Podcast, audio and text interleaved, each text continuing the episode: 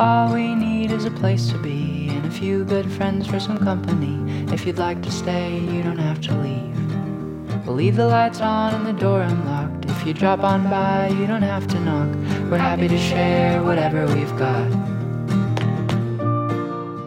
Hi, I'm Clay, and this is Yarn About You, a podcast where I get to chat with people I know and love, as well as people I'd just like to meet and hear their story. Yarn About You would like to pay respect to the traditional owners of the land in which this podcast is recorded, the Darkinjung people, and acknowledge the elders, past, present, and emerging, for their contribution and wealth of knowledge that they pass on from generation to generation. Today's guest is Mr. Phillip Bligh. who's a passionate advocate for connecting people in our community. Phil's a proud Indigenous family man, an Aboriginal elder and member of the Darkinjung Local Aboriginal Land Council, Phil's also Vice President of the committee that runs the Five Lands Walk, an incredible 10 kilometre public walk held each year here on the New South Wales Central Coast. He's a fierce supporter of not only Indigenous inclusion and recognition in our society, but also Australians originating from other cultures. To me, Phil Bligh is not only a respected elder and mentor in the Aboriginal community, but I'm also lucky enough to call him my friend. I hope you enjoy our yarn. Mr. Phil Bligh, thank you for coming on Yarn About You. It's great to have you here. Clive, there, thank you very much. I want to start at the very beginning, though. So tell me about your parents. Well, that, that's where it all started with me because Mm-hmm. they, you know they got together somehow, and here I am in front of you. So Well, you're going to have but that it's a, but, with it's, me but again. it's a little, but it's a bit of a story. It's a bit of a journey up to here. so look, so both both of my parents are Aboriginal heritage from Queensland, um, and both were taken away as children and put onto missions in, involuntarily. How old were they? Um, well, my mum was taken away in 1921 with her mum and her auntie, and her auntie had 12 year old and a, uh, a six week old child. That was in 1921. They were taken from uh, Cloncurry, where my mum was born, so she's a, a Kalkadoon woman, and to uh, Palm Island, just just off Cairns in Queensland, and uh, she she spent a number of years there. But her auntie uh, Julia uh, died in 1922, so only some months after they went over to um, to, to Palm Island. Uh, her auntie Julia was actually sent to Fantome Island, which is just off um, Palm Island, and um, that was uh, leprosorium, I think they call it. That's where they, they sent people with uh, leprosy and venereal diseases and other diseases which they didn't have any cure for at that time. And uh, so I, I don't know exactly what uh, she died of. We can only spec- speculate because that's where they, they sent people to that infirmary. And uh, so when my, my mum at the age of three was, was sent to um, Palm Island with her mum, I would say that they were separated because when I look back through history, my mum never actually said that they were separated when they went to Palm Island, but when I look back through history now, we know that the children were separ- separated from their mothers or their parents because you had the children's dorms, you had a boys' dormitory, uh, girls' dormitory, uh, dormitory for the women, and, and a dormitory for the men. And, and, and everything was really regimented. So, so when you say they were taken, they were just picked up and taken away from their homes and taken to somewhere they didn't know where they were going. They were just taken there and told, "This is where you're going to be from now on." Yeah, yeah. So that so that's in 1921. So that's uh, you know I guess it sort of follows on from the White Australia policy in the around the 1900s when when Australia was federated, and uh, it's around about that time, or, or even I think just before then that. Um, they're taking Aboriginal people off the lands so that they can open the land up for the you know so-called settlers, uh, and uh, that that's another story. But um, and uh, putting them onto missions. So what what was actually happening around about that around that time was um, people from lots of different Aboriginal countries because Australia is made up of a lot of different Aboriginal nations. They were taken and and not all of them really got along with each other uh, very well all, all the time. Uh, there would have been skirmishes and disagreements and disputes and all that sort of stuff, and then they were all put together on on missions without any recognition of that So, when, Yes. so, so when Mm. you talk about missions, for the Mm. people that don't understand what a mission is, Yeah. can you explain a little bit? Well, a, a mission is a place, a designated place where uh, they sent Aboriginal people uh, who, uh, you know, took take them off their land, put them on on on missions uh, to, uh, I think, domesticate and civilize them in a way. But there was no freedom there, There was there? was no, absolutely no freedom. It was involuntary. So there's absolutely no freedom at all because um, they had to uh, work. They had to, you know, sort of, the children had to go to school and, and, and be taught um, sort of basic uh, work values. In my mum's case, she was uh, trained as a domestic, and in my dad's case, he was trained as a stockman, doing that that sort of work. And then they were put to work on on uh, properties or uh, up in Queensland, and uh, they were paid a nominal amount of money, but they never received that money. The government actually kept that money. Wow. And, and, Yeah. they, and they weren't allowed to leave. No, they weren't allowed to leave. So my mum, uh, while she was allocated to Palm Island, when she became of working age, which I think would have been around about, you know, 12, 13, 14, she was sent across to the mainland to a place called Moselle Downs up in in Richmond, where she she was a, a, a maid on the property there for the the Murrays that they owned the the property. She had a lot of fond memories of that time. She told me as as a child growing up that uh, and and the time that she spent there, the Murrays were really good to her and and uh, she had a good relationship with them. Um, but the reality uh, was that she was uh, enslaved in a sense. It was it was um, indentured servitude, and the reason for that, I think, is because around the time that um, Cook comes over here and so calls discovers uh, this continent, and then later on, uh, uh, Philip comes over in the first fleet.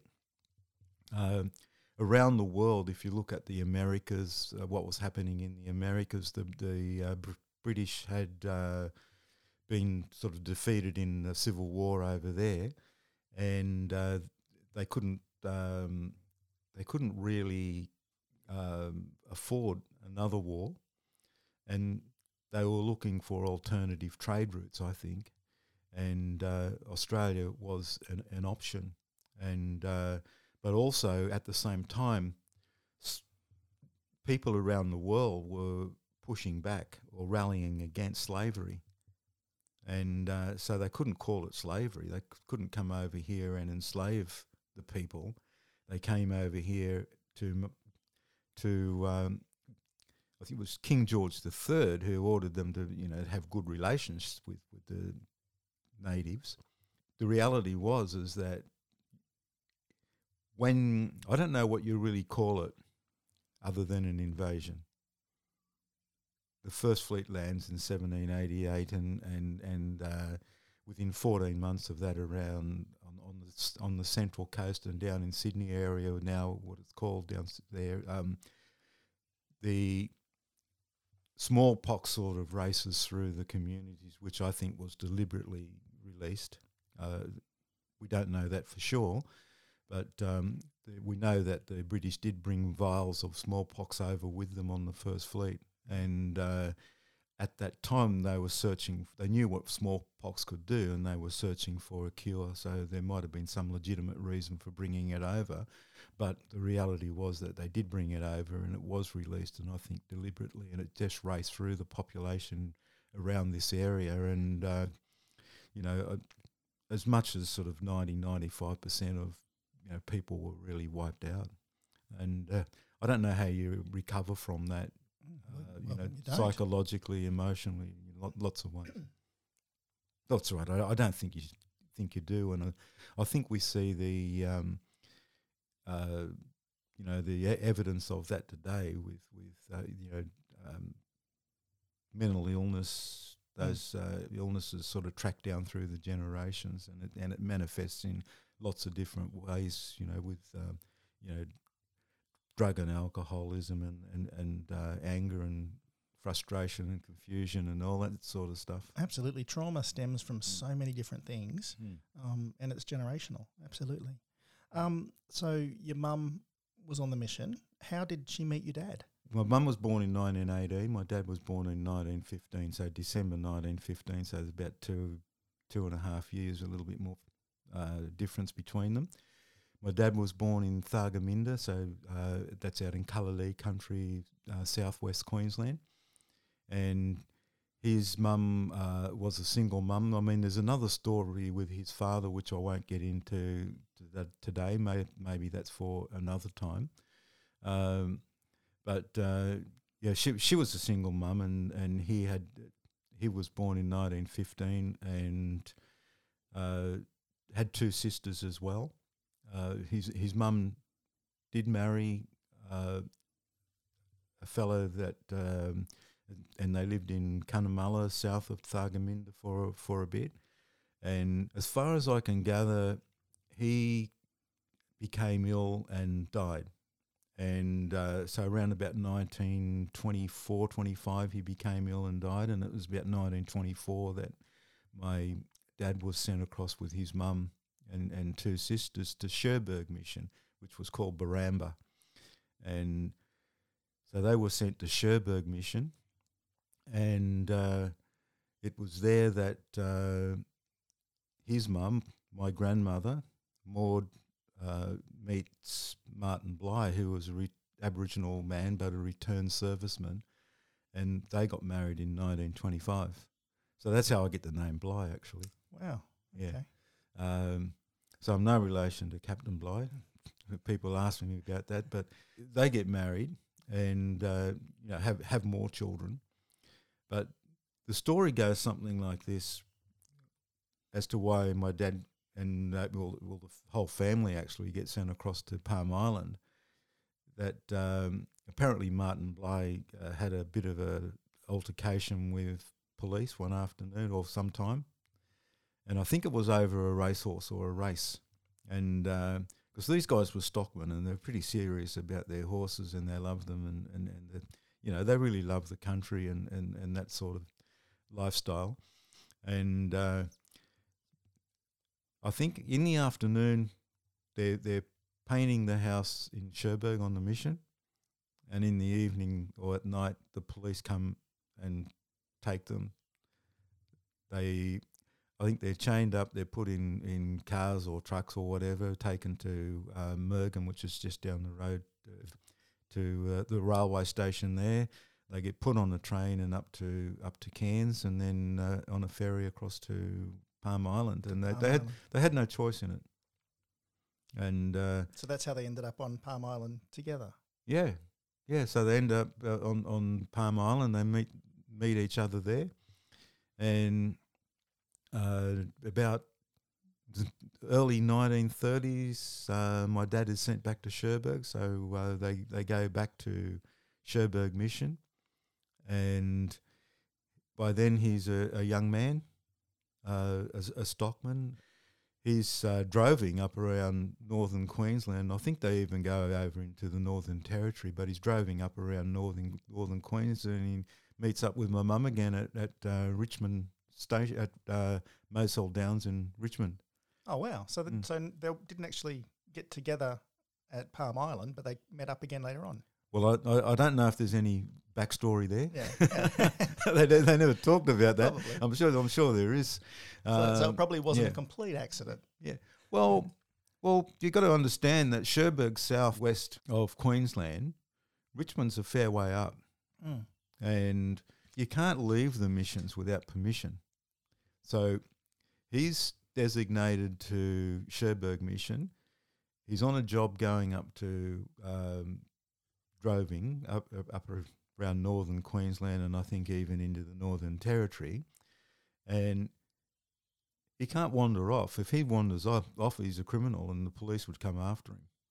So he, he's got to uh, stay with his job. So uh, he, he's, he's uh, I don't know whether he had any really real say in it, but his job would have taken him to Richmond, and that's where they met up again. And you, you've told me before that they had to get permission to get married. Oh yes, yes. So, so um, uh, th- I guess there's a lot of detail missing, and we'll try and fill in the blanks because there's no sort of real um, record of, of uh, every move that they made as young people.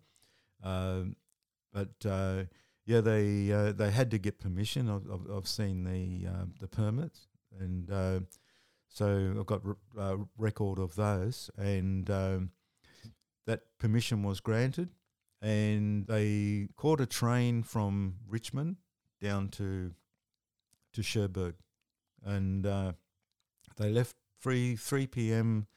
I think it was a sort of a sunny afternoon in, in, in Richmond, and they were advanced one pound each from their their wages that the government was holding for them.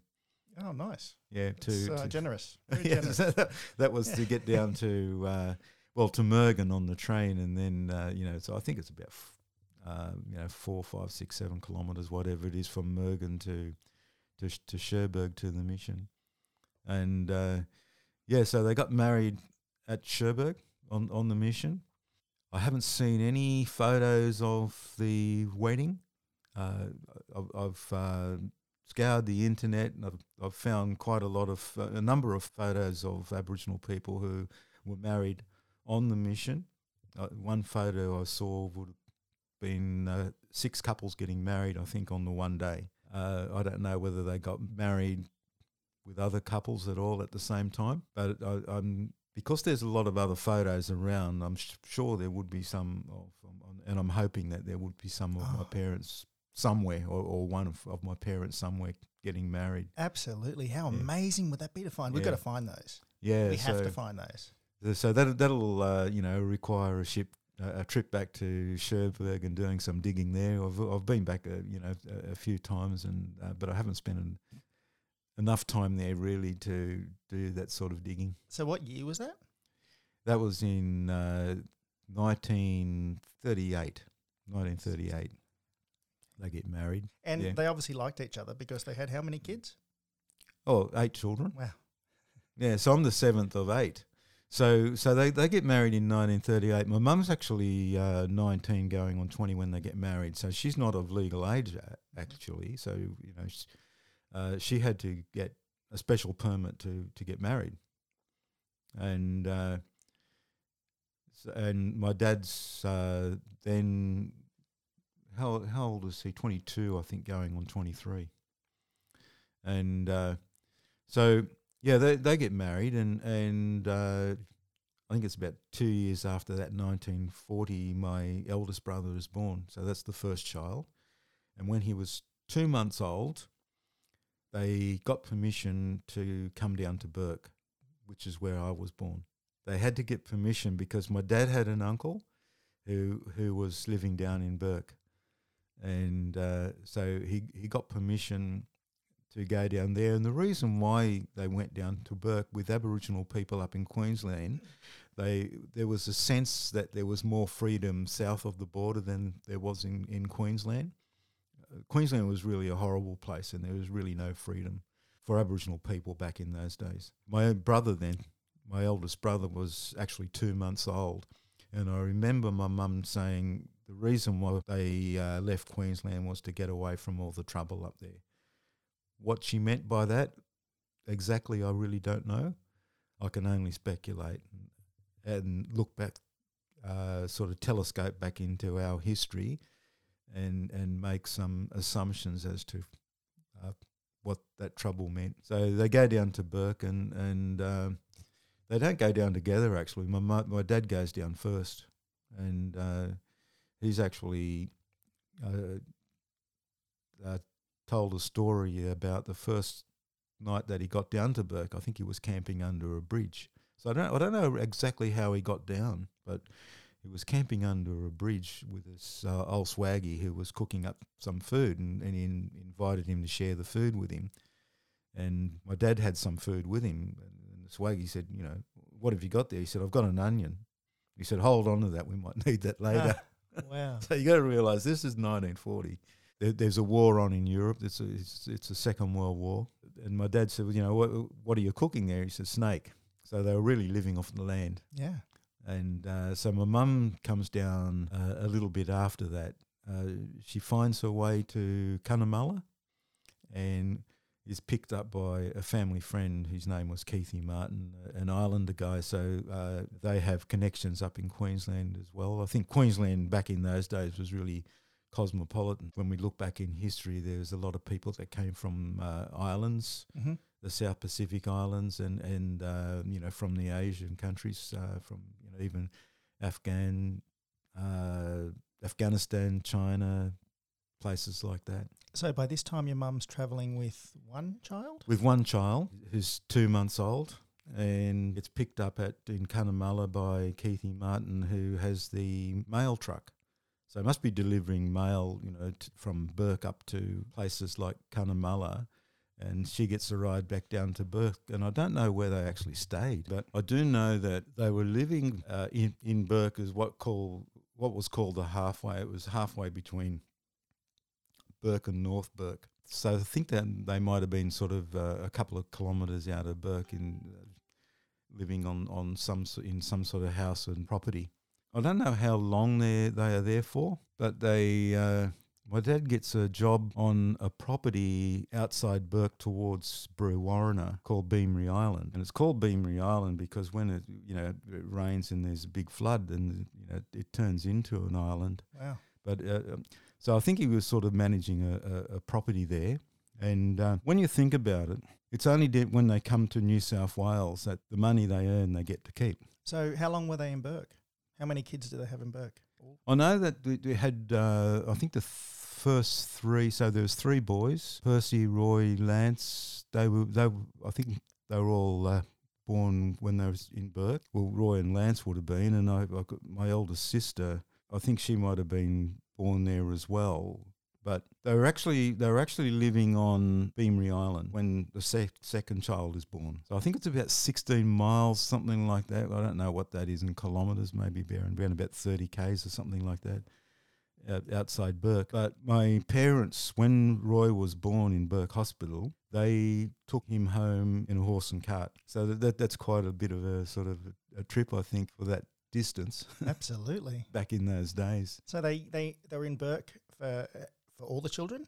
Yeah, in and around Bourke. Yeah, yeah. Not not actually in the township itself, but um, the uh, my, my parents were living on Beamery Island then, so which is about you know thirty k's or something like that outside Bourke, I think. But then I sort of can't connect all the dots perfectly. But after that, my dad gets work around Byrock, which is about, about seventy seven k's or something like that outside Bourke. So it's on the Mitchell Highway before you go into Bourke, and uh, it's a really small town, sort of basically, uh, you know, a pub, and uh, they had a grocery store, which was a, a small, a small store, and um, police station with one cop, and and uh, service station. A train, st- uh, you know, the trains would stop there, Mm-hmm.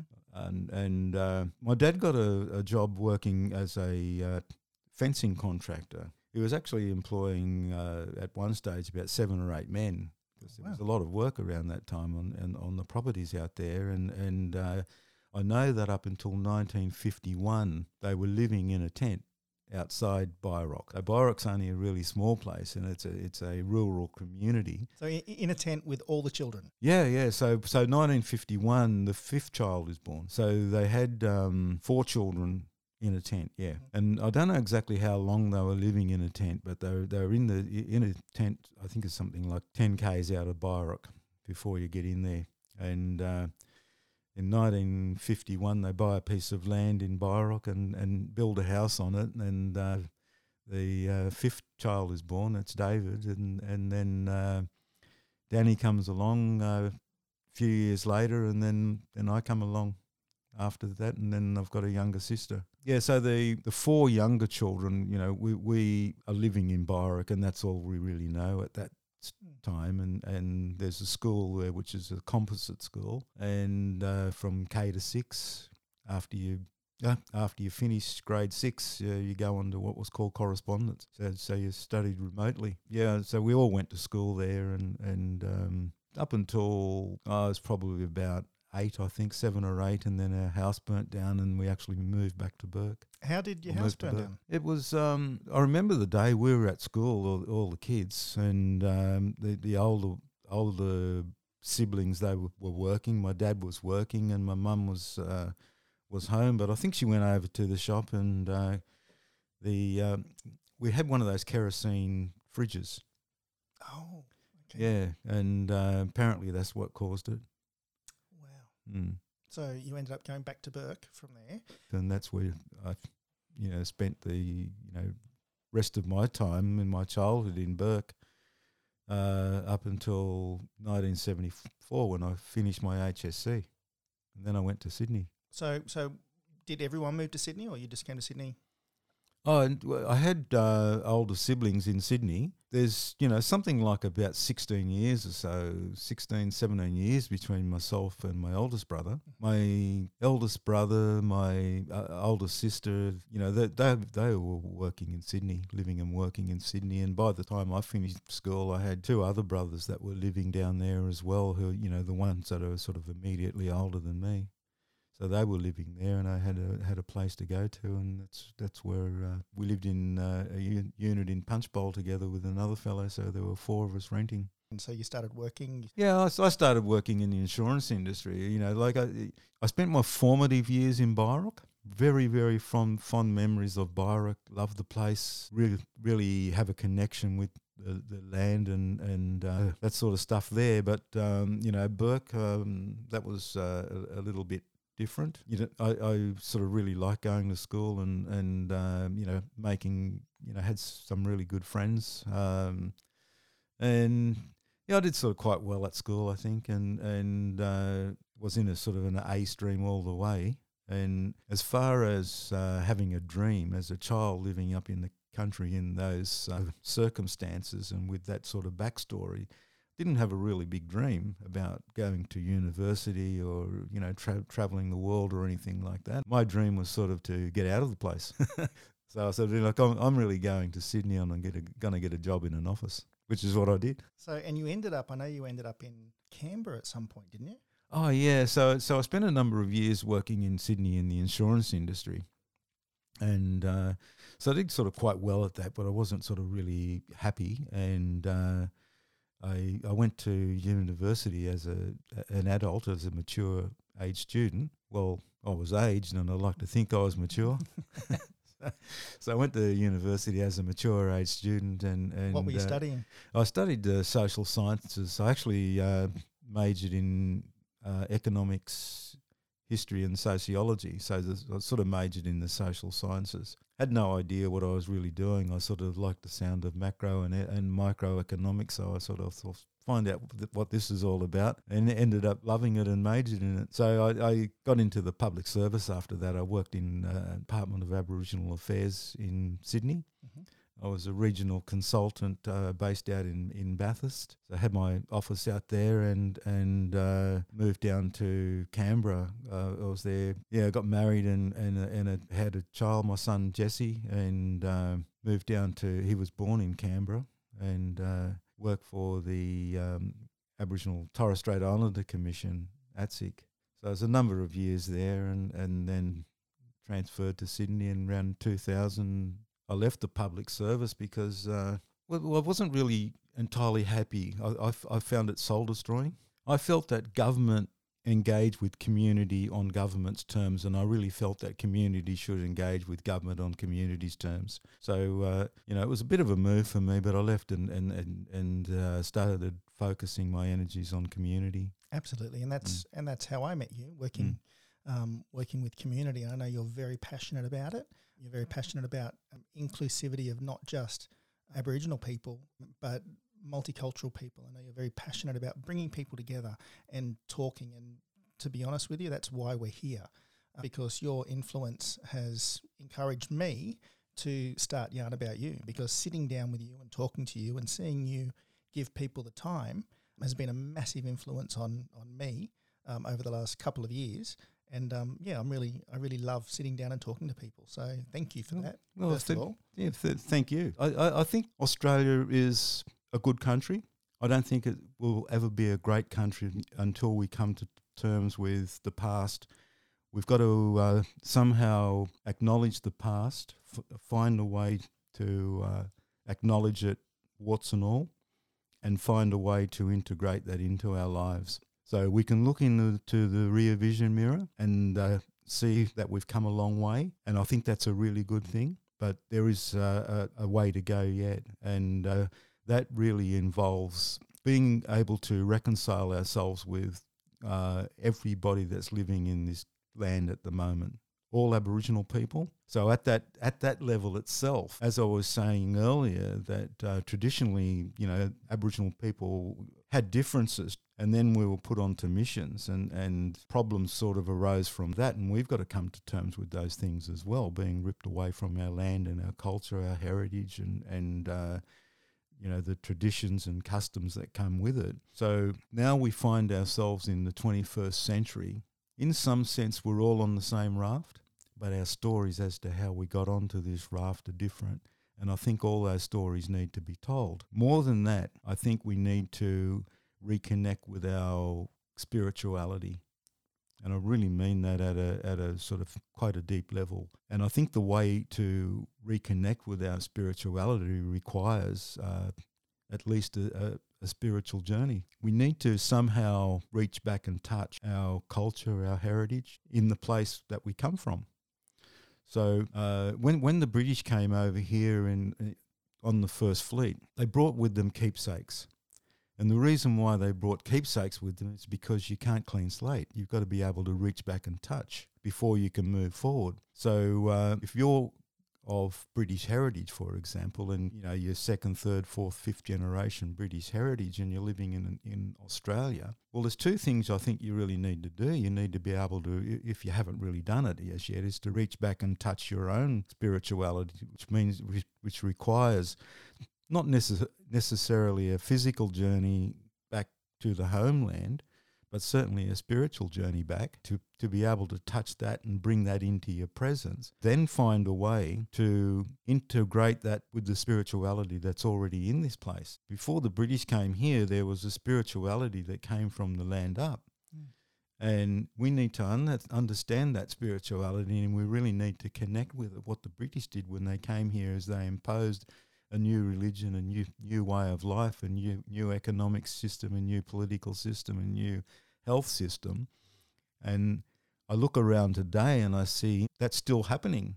Various groups and and um, political parties um, are imposing narratives on this land that that are um, inconsistent with the spirituality. I don't want to get into that mm. because that's a really big conversation. But absolutely. But um, but you, but you've mm. explained to me mm. before mm. um, the the difference between an indigenous view of nature and the Western view. Can you explain that? See, I think um, we, have got to really understand um, reconciliation is a really big thing in Australia, and the government puts a lot of time and energy into it, some money into it as well, and a lot of good, good people out there long for reconciliation. But I don't believe that we'll ever achieve, achieve uh, true reconciliation uh, until we're able to connect at a deep spiritual level. So, for Aboriginal people, it really means that we have to go on a journey ourselves if we're not connected to the spirit of this place to connect with the spirituality of this place. Mm-hmm. And, and we can do that looking into stories and mythology. And for someone from overseas, I think they need to do the same go back and, and into that spiritual journey also. And then when you do that, you, you find that there's commonality, but you also find that there's uh, some fundamental differences, and we really need to understand those fundamental differences and be able to reach across that chasm of difference, of cultural difference, uh, to the other, uh, so that we can reconcile those differences what I see happening around us now is, is um, there are certain um, groups or, or uh, people who really want to beat people up as if they have differences of opinion.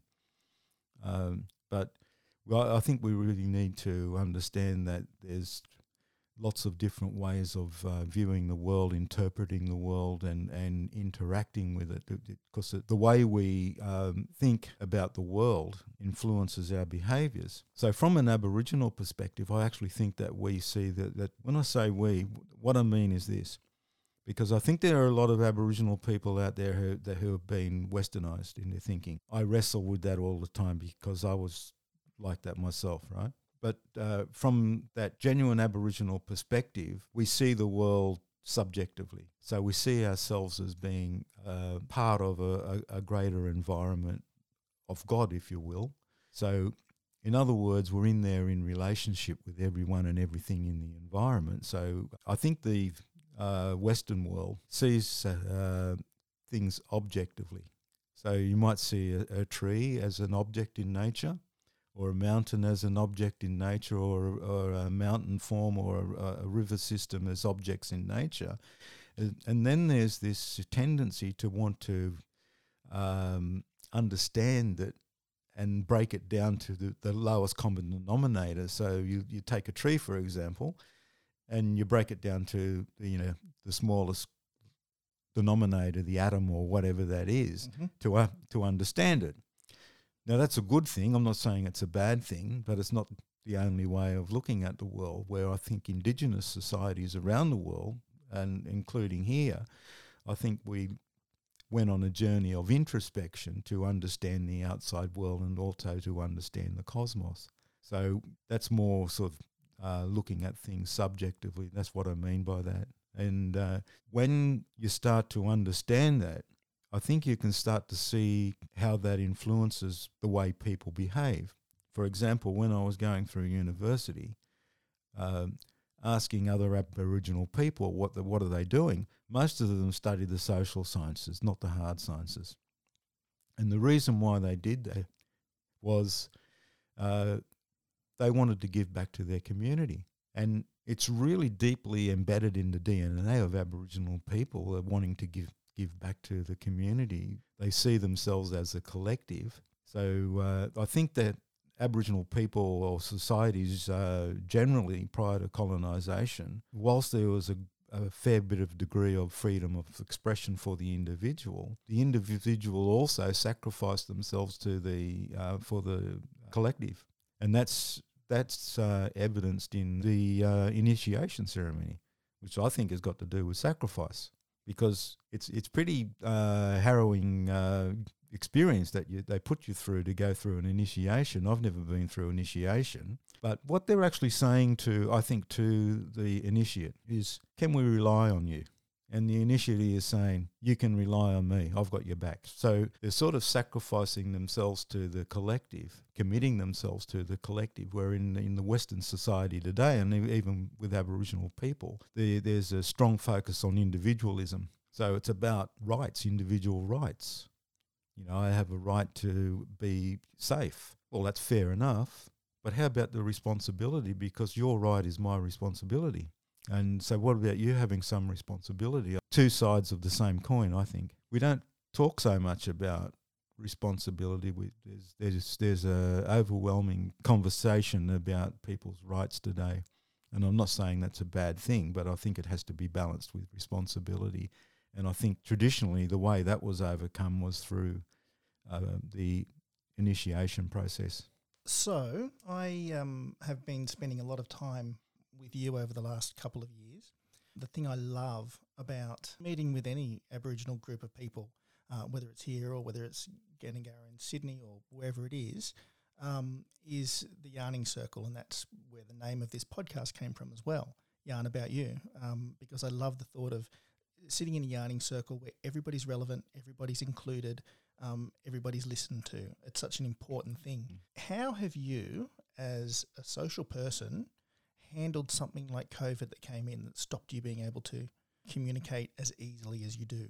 Well, that's an interesting question because you know I think it impacted a lot of people in similar ways, and and uh, we were cut off from our the niceties of, of life. I think you know, being able to you know have the human touch, being able to shake someone's hand or hug someone. I didn't accept for one moment what politicians were saying that this is the new normal because there was no way that I was going to give up those niceties in life. I, I had so, no mm, idea mm, how mm. much of a hugger mm. or a handshaker I was until you weren't allowed to do it. It's yeah. unbelievable. It's just a natural thing, especially with close friends and in the theatre and everybody hugs. It's just something you do. Oh, you know, it's just a normal reaction. So to have that taken away was so foreign to everybody to not be able to go and see my parents or you know go, go and see my brother or sister it's just unheard of in this day and age let alone um, yeah, the mental health issues that it causes as well, just not being able to socialise. Um, I know that, that, that you organise and you are the, the, the person that um, that puts everything forward to try and get everyone together with the multicultural groups once a month. Uh, and they're incredible days of people getting together, talking, laughing, sharing stories, sharing food. Amazing food, by the way. Um, but um, but you know that those sorts of days have really made me understand how important it is to stop and listen and talk to people. And I think that's the answer when you talk about you know reconciliation and, and all of that sort of stuff. I think it's just listening. Stop talking and listen to people.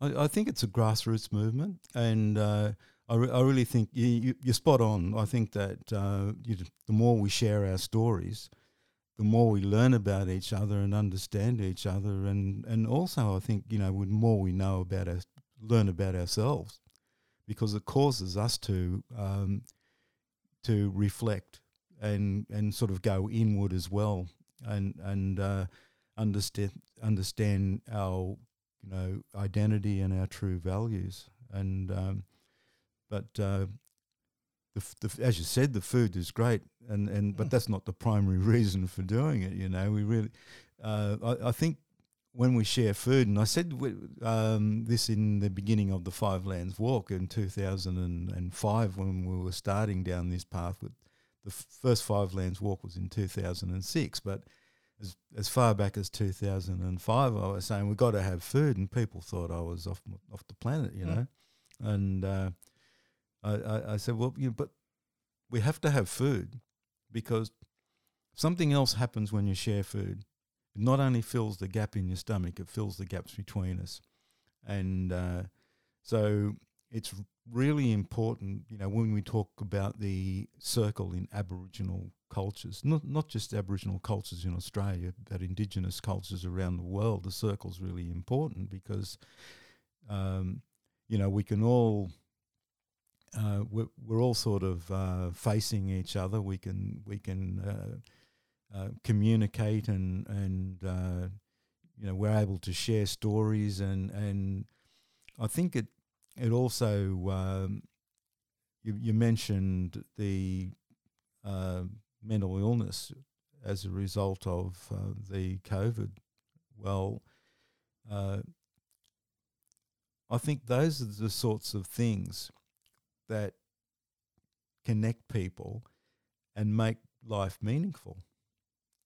It gives you a reason to, uh, you know, get up of a morning and, and be able to, uh, and, and you, you know that you're part of a community. At, and you have a place in that community, and also you have a voice.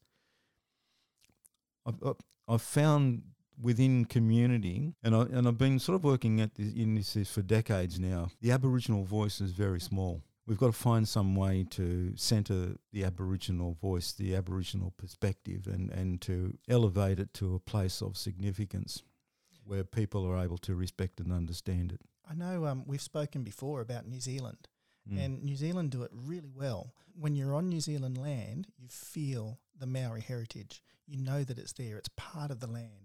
Um, and and that's that's what we're, we're lacking in a lot of areas in Australia. I know it's there in um, in in various communities, but it's not right through. And uh, a lot of people, particularly in the cities, don't understand um, the heritage that comes from it. We know it's there, but no, but nobody really looks into it. I know going out to places like Warre Warren. Do you want to explain what Warre Warren is? Well, Warre Warren is an Aboriginal place. It's designated that name uh, because of the uh, cultural significance. It has thousands of Aboriginal sites, um, artwork, and, and other uh, sites there. And uh, it, it's in, it's about 910 hectares. It's uh, owned by State Forests, and uh, State Forests are in a, in a partnership with the Darkinjung Local Aboriginal Land Council as caretakers of, of that. And uh, but it, it's it's a really significant place for Aboriginal people and, and going out to Warre Warren and um, walking down through the bush to find a cave that's got handprints and Aboriginal drawings that have been there for thousands of years is just there's just no I've never felt anything like it before. I've seen um, artwork in the past, but but I know that that day changed me um, in a big way. It was it was absolutely incredible. I'll put some pictures up as well on the Facebook page. Mm. But um, but yeah, it's something that I think everybody should see, everybody should go to, and um, and yeah, j- just to understand that you know we have our bicentenary and we have things that we celebrate um, for you know a couple of hundred years. Well, this is thousands of years, and um, and to hear the stories and to see uh, the handprints of people and children that that were there right where you are um, is yeah, it, it's definitely talk about spiritual journeys.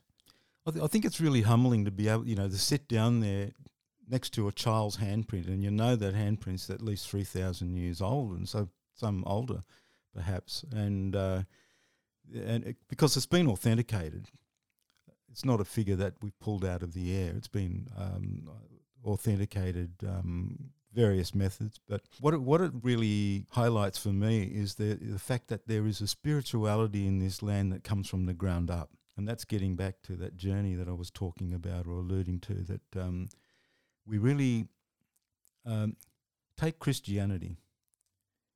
The Western society, I think, is predicated on Christian values. The the um, common law is is predicated on the Ten Commandments: "Thou shalt not kill, thou shalt not steal," all that sort of stuff, and uh, it it really at some some level we sort of know all that, you know, and and um, uh, we see that manifest in our, society today in the legal system, in in the uh, you know education system, in lots lots of ways. Um, but that is that came, came up from another land somewhere else. It, its roots are in another land overseas, and uh, it was brought here and imposed on the people imposed on the land. And I think we've got to really understand that there is a spirituality here, and uh, so what what should they have done? Well, I think what they should have done is to bring their Christianity here, but find a way to either bury it in the ground and see what comes up or graft it onto the spirit of this place that's already here. And uh, so, and, and that requires some journey to do that. In order to do that, you really got to understand where those Christian values come from and how it shapes thinking and understand the Aboriginal uh, stories and spirituality and how that sort of shapes the thinking and behaviour of people here. And then I think we have half a chance when we understand it at that level of uh, true reconciliation. As a, as a friend of mine, Dave Beaumont, always says, you know, is this meaning to be true or, or does it have true meaning? I think that's what he says. Mm. Or it might be the other way around, you know. Does this have mean tr- true meaning, or is it just meaning to be true? Yeah, I um, and I often hear you talk about the correlation between Western religion and um, spirituality of the Aboriginal people as well.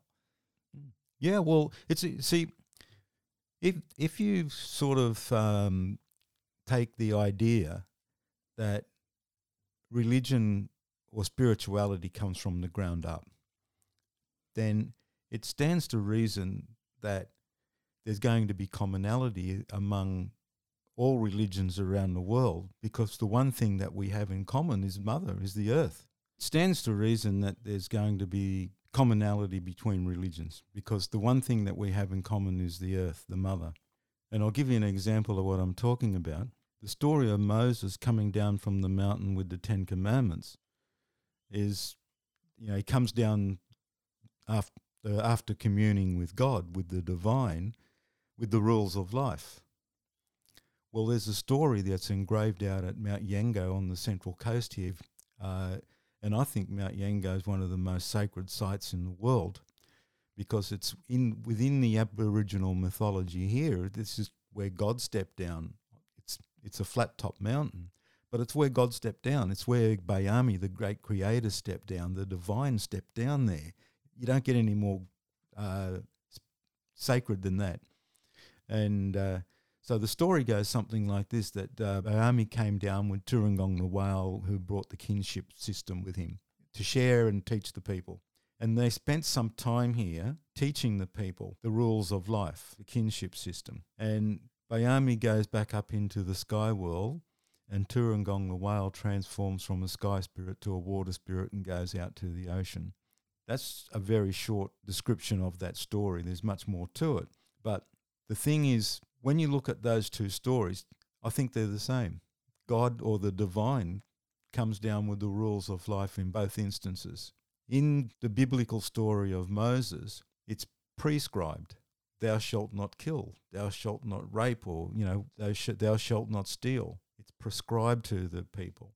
In the Aboriginal story from here, the divine spends time with the people teaching them and sharing with them, and then goes back up into the sky world. Well, that tells us that the divine or God is in relationship with us. And the whale is here, that's the totem for this country. The whale is here as a reminder of that. So it's more sort of descriptive, I think. So those two things are not the same. So what it tells us, and I don't want to get political here, given my Aboriginal perspective of the environment movement. Uh, we we have a situation today where in the environment movement, the dominant narrative is climate change and that carbon is the problem. So that's a very Western way of looking at things. They've, they've lowered it down to this uh, uh, lowest common denominator, this one thing they've picked on and said, well, this is the problem. And if we can manipulate the carbon, sort of think about it as some sort of dial on a thermostat that you, you can move to manipulate the environment. Well, that's one way of thinking about it. But from an Aboriginal perspective, we're in relationship with. So we are country. Mm. We are we are part of this natural world. Our job then is to be in relationship. So it's not about manipulating, picking on one thing and and uh, trying to sort of manipulate that. It's about the question then becomes what is our relationship with the environment? Is it good? Well, if the relationship is not good, it means that something may be out of balance. So our job then is not to fix the environment. Our job is to fix the relationship. Hmm. I don't know know the answers to those questions. I mean, they're sort of very deep philosophical questions if you really want to explore those oh, things. come but on, Phil. We were supposed to sort out all the problems today. Well, it takes you to a you know very very sort of uh, uh, deep into sort of uh, you know a religious sort of spiritual uh, debate, I think, yeah. and. Um, we can have that sometime, and and uh, it, you know, it, I, I, I, think we need to have it. Really, absolutely. I like it's fascinating. I love I love delving off into things with you. You know mm. that. Mm. Um, but but one thing you touched on before, I know I think we need to talk about is the Five Lands Walk. Can you explain to people what the Five Lands Walk is and how you became involved? Yeah, well, the, the Five Lands Walk is an event that we have on the Central Coast. I think it's the premier event on the Central Coast. We attract uh, in 2019, before the pandemic struck, we had uh, 22, 24,000 people turn up to the Five Lands Walk, over 10 kilometres from McMaster's Beach to Terrigal, and it takes in the surf club communities of McMaster's Beach, Copacabana, Avoca, North Avoca, and Terrigal. It's animated along the way with festivities. So each of those surf club communities, we have festivals. So it's designed in a way that you can actually go to one place and stay there the whole day and be entertained. Everything we put on is free. We have a, a sponsorship program that uh, enables us to do that. So everything we put on is, is free. And busways on the Central Coast actually um, provide their buses for the day, and people can jump on and off the buses. They can go to the various uh, places. If they don't want to walk it, they can go and and uh, catch a free bus there and jump on and off and go to any of the other places as well along the way. You can walk it from McMaster's Beach to Terrigal, so you can drive your car to Terrigal and catch a bus down to McMaster's Beach and walk back up and uh, get a taste of all the different festivals along the way, which includes um, people from uh, lots of different multicultural communities doing things along the way um, performances, dance, music, live music, food, workshops, uh, animal displays, um, ephemera art along the beat, art, art exhibitions, and photographic exhibitions at the surf clubs. So I, I think it's very unique in the world, really, as to what we're doing here, certainly unique in Australia. And so the Five Lands Walk started in in uh, the first one we had was in 2006. At that time, it was the Gosford City Council, a lady named Helen Polkinghorne worked at the Gosford City Council, and she went over to the Cinque Terre in Italy and came back and she said, "Look, we've got a much better coastline here. We could do something like that here."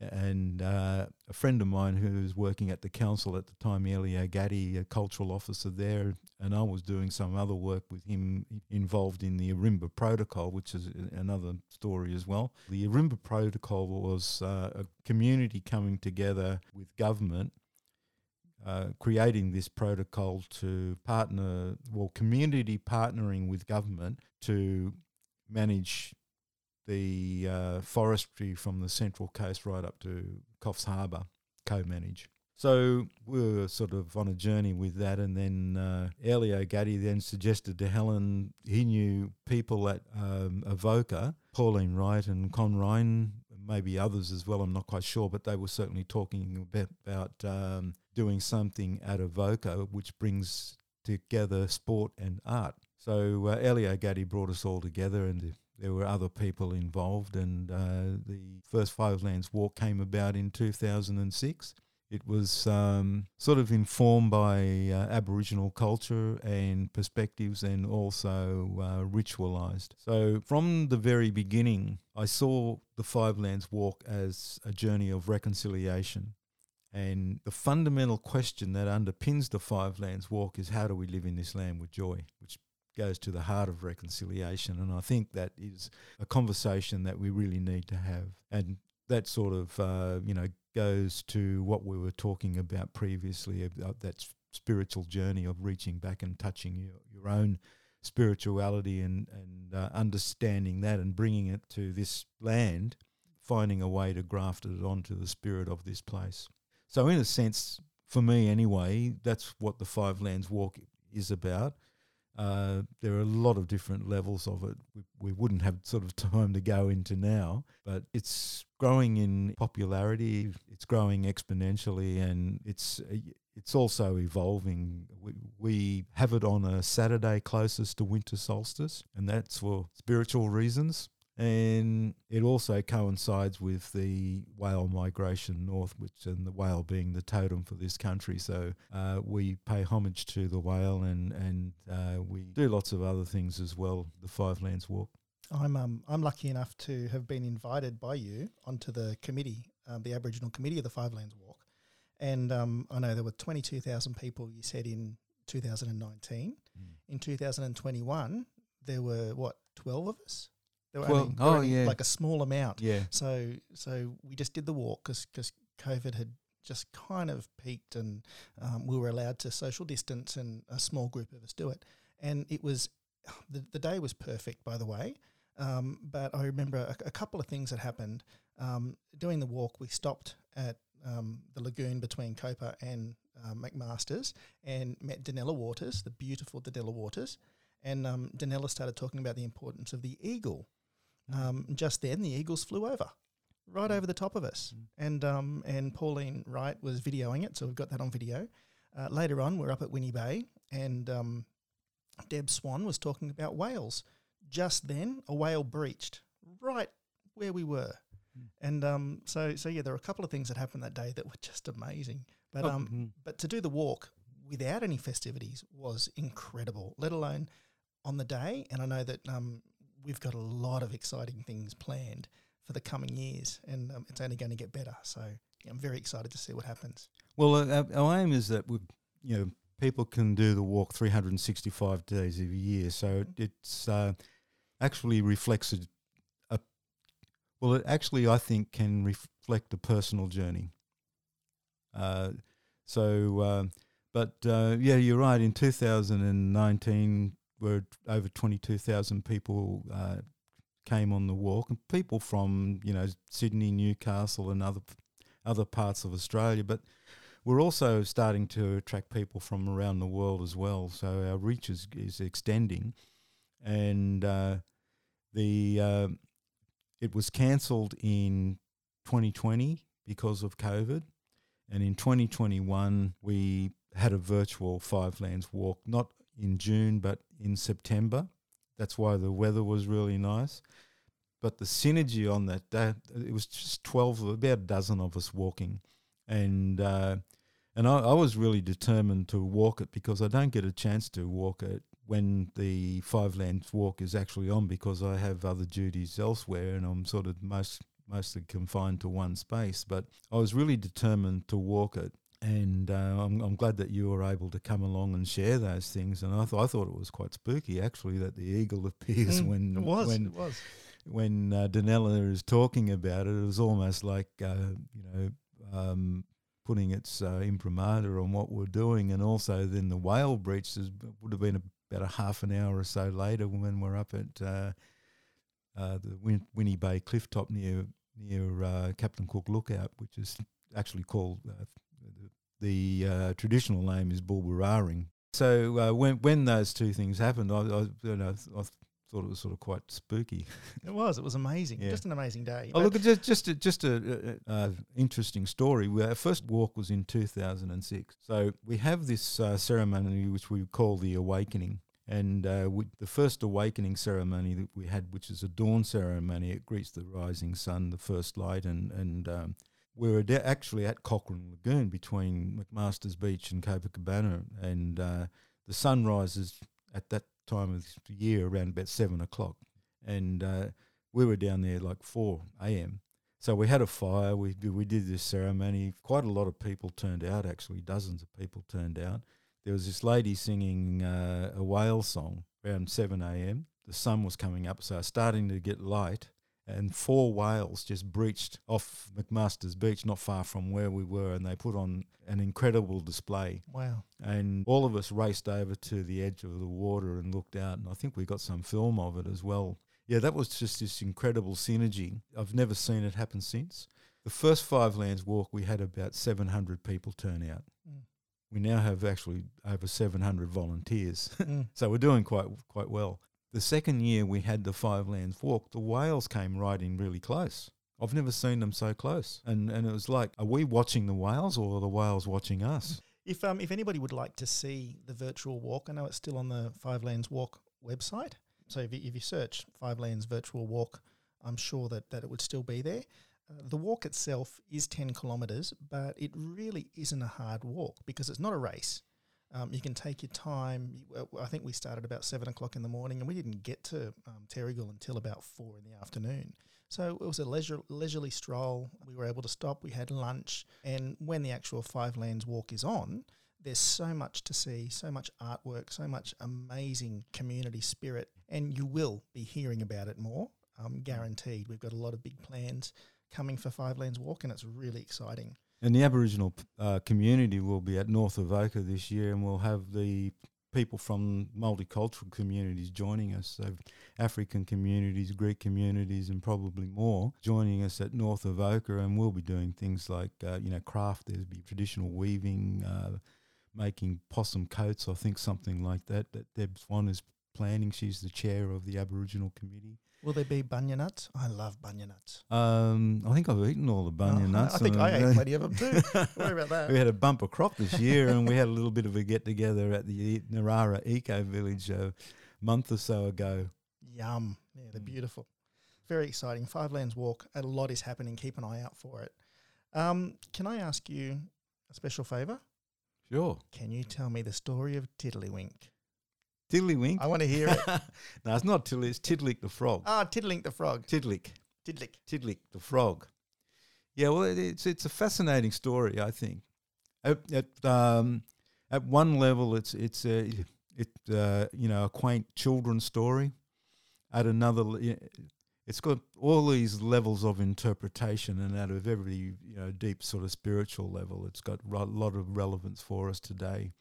But uh, Tiddalik was the largest animal in in the world, and uh, the one morning woke up and uh, just outside his shelter where he's sleeping, uh, saw some water and drank it in a water in a pond and drank it, and uh, loved the water so much that uh, went on to another pond and drank the water in that, and then uh, every time he was drinking the water, he kept on getting bigger and bigger, and then uh, so so he went on and uh, you know drank all the water in the rivers, drank it dry, and then all the water in the ocean and the billabongs, every until uh, there was no more water left. And Tiddalik, Tiddalik the frog, every time he drank the water, became bigger and bigger and bigger until there was no water. And then he went up on his little hill and quite sort of uh, satisfied with himself, sort of sat, sat there. And uh, but the problem was is that all the plants and animals were suffering, and and uh, everybody everything was starting to wilt and die, and so all the animals got together and they said, "What do we do?" So the wise old owl comes up with this solution and says, Well, only we can make him laugh, we'll make him give up all the water. So all the animals got together with their special talents. And the kangaroo could do all sorts of acrobatic tricks, you know, could do front somersaults and back somersaults and all that sort of stuff. So he said, "Let me go up. I'll, I'll give him a bit of uh, acrobatic show." And and uh, so we went up to this hill where Tiddalik was, uh, and did all these tricks, and no laughter. Tiddalik just sort of sat there stony faced. And then, you know, the emu went up and did the dance, and then the the uh, kookaburra said, I'm the funniest animal of all. I'll go up and give him, you know, tell him all these jokes. And uh, went up and told him all the f- funniest jokes in the world, and still Tiddalik didn't laugh. So animal after animal went up and didn't move Tiddalik. And then Narang the eel comes along. No water, Narang is suffering and and uh, can't sort of move much at all. And uh, he said, um, "I'll go up." And turned to, to Narang the eel, and they said, "Well, what can you do?" And he said, "Well, just give me a go." And they said, "All right." So he goes, sort of wriggles up there, as halfway up, starts to sort of tie itself in a bit of a knot, and Tiglet looks down, and then uh, the eel is stru- struggling getting up there to him, going through all sorts of uh, trouble trying to get there. And then T- Tiddalik sort of looks down and thinks, this is a, one of the funniest things he's seen in his whole life, you know. And his mouth starts to, uh, you, you, know, go into a little bit of a grin. And then uh, finally, Tiddalik, Tiddalik bursts out laughing. And then all the water pours out of Tiddalik into the billabongs and the ponds and the rivers and the, oceans and replenishes everything. And then Tiddalik, for being uh, is punished and turned into lots of little frogs. Well, there's two endings to the story. One is turned into lots of little frogs, and in the as punishment, in another, uh, is turned to stone. And I like I like sort of both endings really. The ending that really uh, intrigues me in this is when Tiddalik is actually uh, turned into lots of little frogs. It seems to be a theme in Aboriginal mythology there is a sort of a, I think a wolf woman or something like that is is, is pretty big and and uh, creates a lot of havoc and, and and gets turned into two dogs. But I think the thing is that is that if you think of Tiddalik in terms of large corporations or large governments, or they get so big that uh, they lose contact with the people. It's the same problem that I was feeling when I was working in the in the government. I thought that we were sort of too removed from the people. Yeah. So when because when things get really big and big and big, and then then you sort of uh, l- lose touch. So the Aboriginal solution to, to that was to uh, make them smaller, so break them into you know smaller uh, components, and uh, you know I think there's some wisdom uh, in there that we can mm. sort of learn from. I think it's a similar story in some ways to the Tower of Babel in, in the Bible, because you know uh, they they build this. The people build this really big tower, and I guess you know to I think to reach God, and then and then uh, uh, it gets so big it sort of crushes under its uh, its own mm. weight, mm. and and then people talk in tongues, and uh, so uh, you know when I look around the world today and look at what's happening in Ukraine with Russia invading Ukraine, I mean Russia was getting big and and and and, Ukraine are fighting back, and, and, and I think having some victories. It seems. I mean, uh, at, at great loss, unfortunately. But when uh, you know you look at um, governments, when governments get really big, then we sort of dev- you know the solution to that is to devolve. And when you look at, um, I, I, won't get into the, any detail in these things, but when you look at movements around the world today, they're getting bigger and bigger. And uh, you've got to ask yourself at some stage, I think they're going to fall down under their own weight. Well, they end up getting a momentum and they lose, like you said, they lose contact with the people. They lose contact with the focus of what they're there for. Mm. And they end up growing to the point where it doesn't mean anything anymore. Yeah, well, one- of the things that sort of, uh, you know, and this is quite controversial, I think, the statement, but, uh, you know, you look at the uh, LGBTQIA uh, community, it's just getting bigger and bigger. And, uh, you know, you get, and, uh, I just don't, don't really know where that's going to go. Uh, you know, I, I support support people who, um, you know, are going going through um, change changes and and coming to terms with their bodies and, and their sexuality and, and things like that. But um, as a movement, uh, that's going to be interesting to follow and see where it goes. But I think um, I, th- I think a lot of it stems from people feeling like they're not understood, and um, and a, a lot of this can be uh, sorted out or understood better if we're in a yarning circle. So if we get together and we listen to each other, I know even um, I was lucky enough to come down to Canberra on Australia Day this year, 2022, and um, and for the 50th anniversary of the Tent Embassy with the Darkinjung bus, Darkinjung um, local Aboriginal Land Council, and um, and to be able to see the difference between the march and what it was like being on the green with everybody there um, outside Old Parliament House was a stark difference. Now, all you see on the news is the chanting and the swearing and and um, you know like it's like a violent image of um, you know land rights and that's and that, that's all it is. But on the green for the rest of the day, it was the most amazing festival kind of feeling of everybody mixing together, everybody talking. How many times somebody kind of touched me on the shoulder and said, "G'day, brother, where you from?" And having a chat with people who we didn't know, but um, but there was it was just such a happy um, happy feeling. But so um, when you talk about movements, unfortunately, it gets to the point where the media helps them grow to a point where that's all you see, and it's um, that's the most frustrating thing for me, particularly seeing it hands on, like watching it happen down there on Australia Day was um, it, it's it's quite frustrating really because it, it kind of takes any good away. You know, you can un- almost understand why people get annoyed when that's all they see. Mm. Well, I think the media amplifies the negative because it sells news. Absolutely. And unfortunately, because there are a lot of good things happening within Aboriginal community, and that day was uh, a really positive day. You know, being being there and uh, reconnecting with people and meeting new people and and uh, reaffirming relationships or, or connections with um, people from the Central Coast, going down there on the bus together and uh, having our marquee and sitting around and having having having a chat together and sharing some food. I, I, I think that's the sort of thing that we really need to do to break down those barriers and to, uh, I guess, build relationships.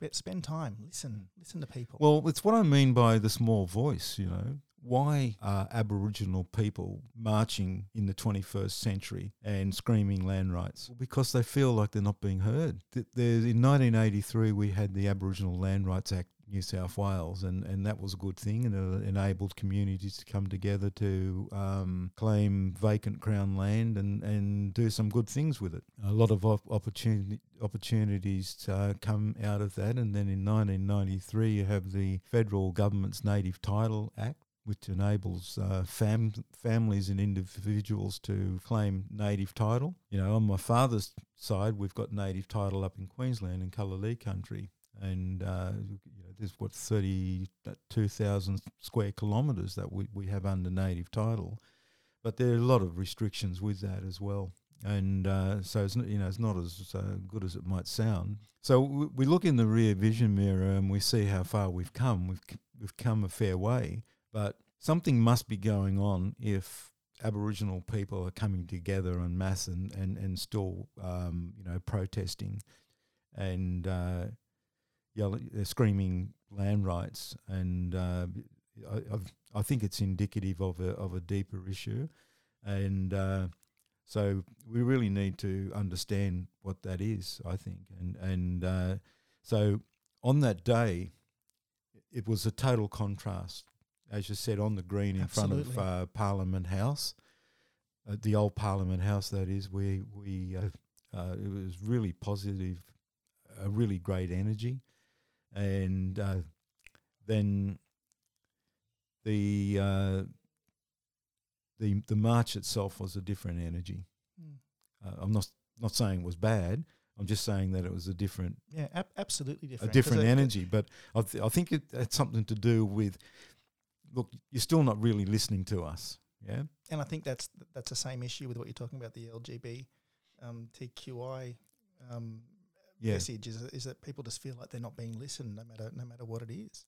Well, they cl- they coalesce around a, a, a, an idea or or um, a need, and then I, I guess that enables them to sort of uh, you know or, or gives them a megaphone of some kind. Look, I, I, I think the words that Aboriginal people speak at protests are heard, not necessarily understood, and that's where we got to uh, you know get to. we've got to get to a place a place where we really understand each other. Eh, And I think in order to get to that pl- place, we've really got to know ourselves. So, you know, I've got to know myself, um, my values and, and uh, my Aboriginal cultural heritage and, uh, you know, where I come from. But there's more to me than that. You know, I've, I've got uh, uh, heritage that goes offshore as well. You know, on, on my, my dad's side, uh, uh, his um, father um, English. That that doesn't make me any less Aboriginal, but it really means that I have to co- come to terms with it because that makes me who I am. It's part of my identity, and and I I can't uh, reject that. I can, but if I did, I think it'd be to my detriment. I've got to uh, reconcile that within myself and then uh, know myself and my values and what I stand for and same as you and I said I, I think same as everybody else and I think when you go on that journey I think it really takes you back to a spirituality It does. I mean, I've I I've always had um, obviously ab- Aboriginal heritage on my mother's side. It's not something that's just popped up. Um, it's always been there, but but COVID has really made me change my thinking of everything. My thinking of what's important. My thinking of what I can give back to community. Um, and I've spent a lot of time um, on on committees now. I've never been on a committee before in my life, but you know I'm on I'm on a, a Little Theatres committee. I'm on the Aboriginal committee for the um, Five Lands Walk, which is amazing, um, and I'm on the Copa Arts community community here with a whole lot of artists in um, in Copacabana, where I live in New South Wales.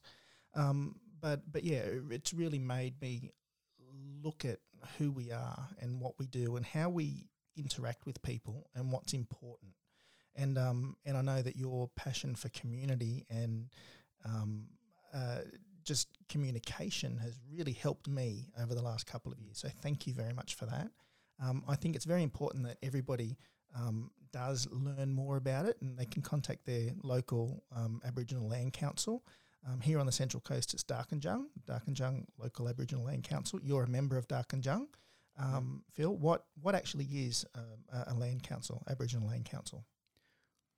A land council is formed under the uh, New South Wales Aboriginal Land Rights Act 1983 so that enables community uh, ab- Aboriginal people uh, in uh, a community to come together and uh, form a local Aboriginal land council, and under the the act, they're also able to claim uh, vacant crown land and do va- various things with that, and uh, so it's it's a really um, important organisation, and on the Central Coast, I see the Darkinjung Local Aboriginal Land Council as being the cultural authority on the Central Coast, and uh, there there are lots of other Aboriginal organisations on the coast, but that's I think the ultimate uh, cultural authority, and uh,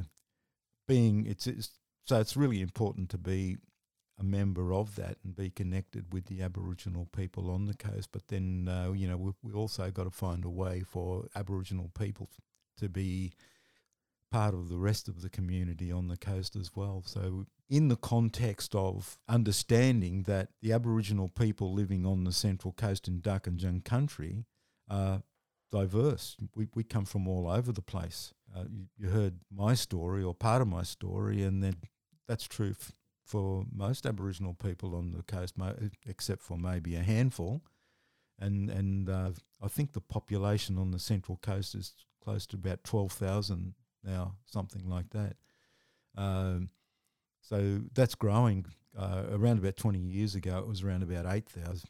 So it's uh, increased by about 50% in 15 to 20 years. Mm. So, uh, uh, yeah, so we, we really need ourselves to, as Aboriginal people, to understand the spirit of this place because it's not necess- necessarily the same as where we were born or where we have our Aboriginal cultural roots.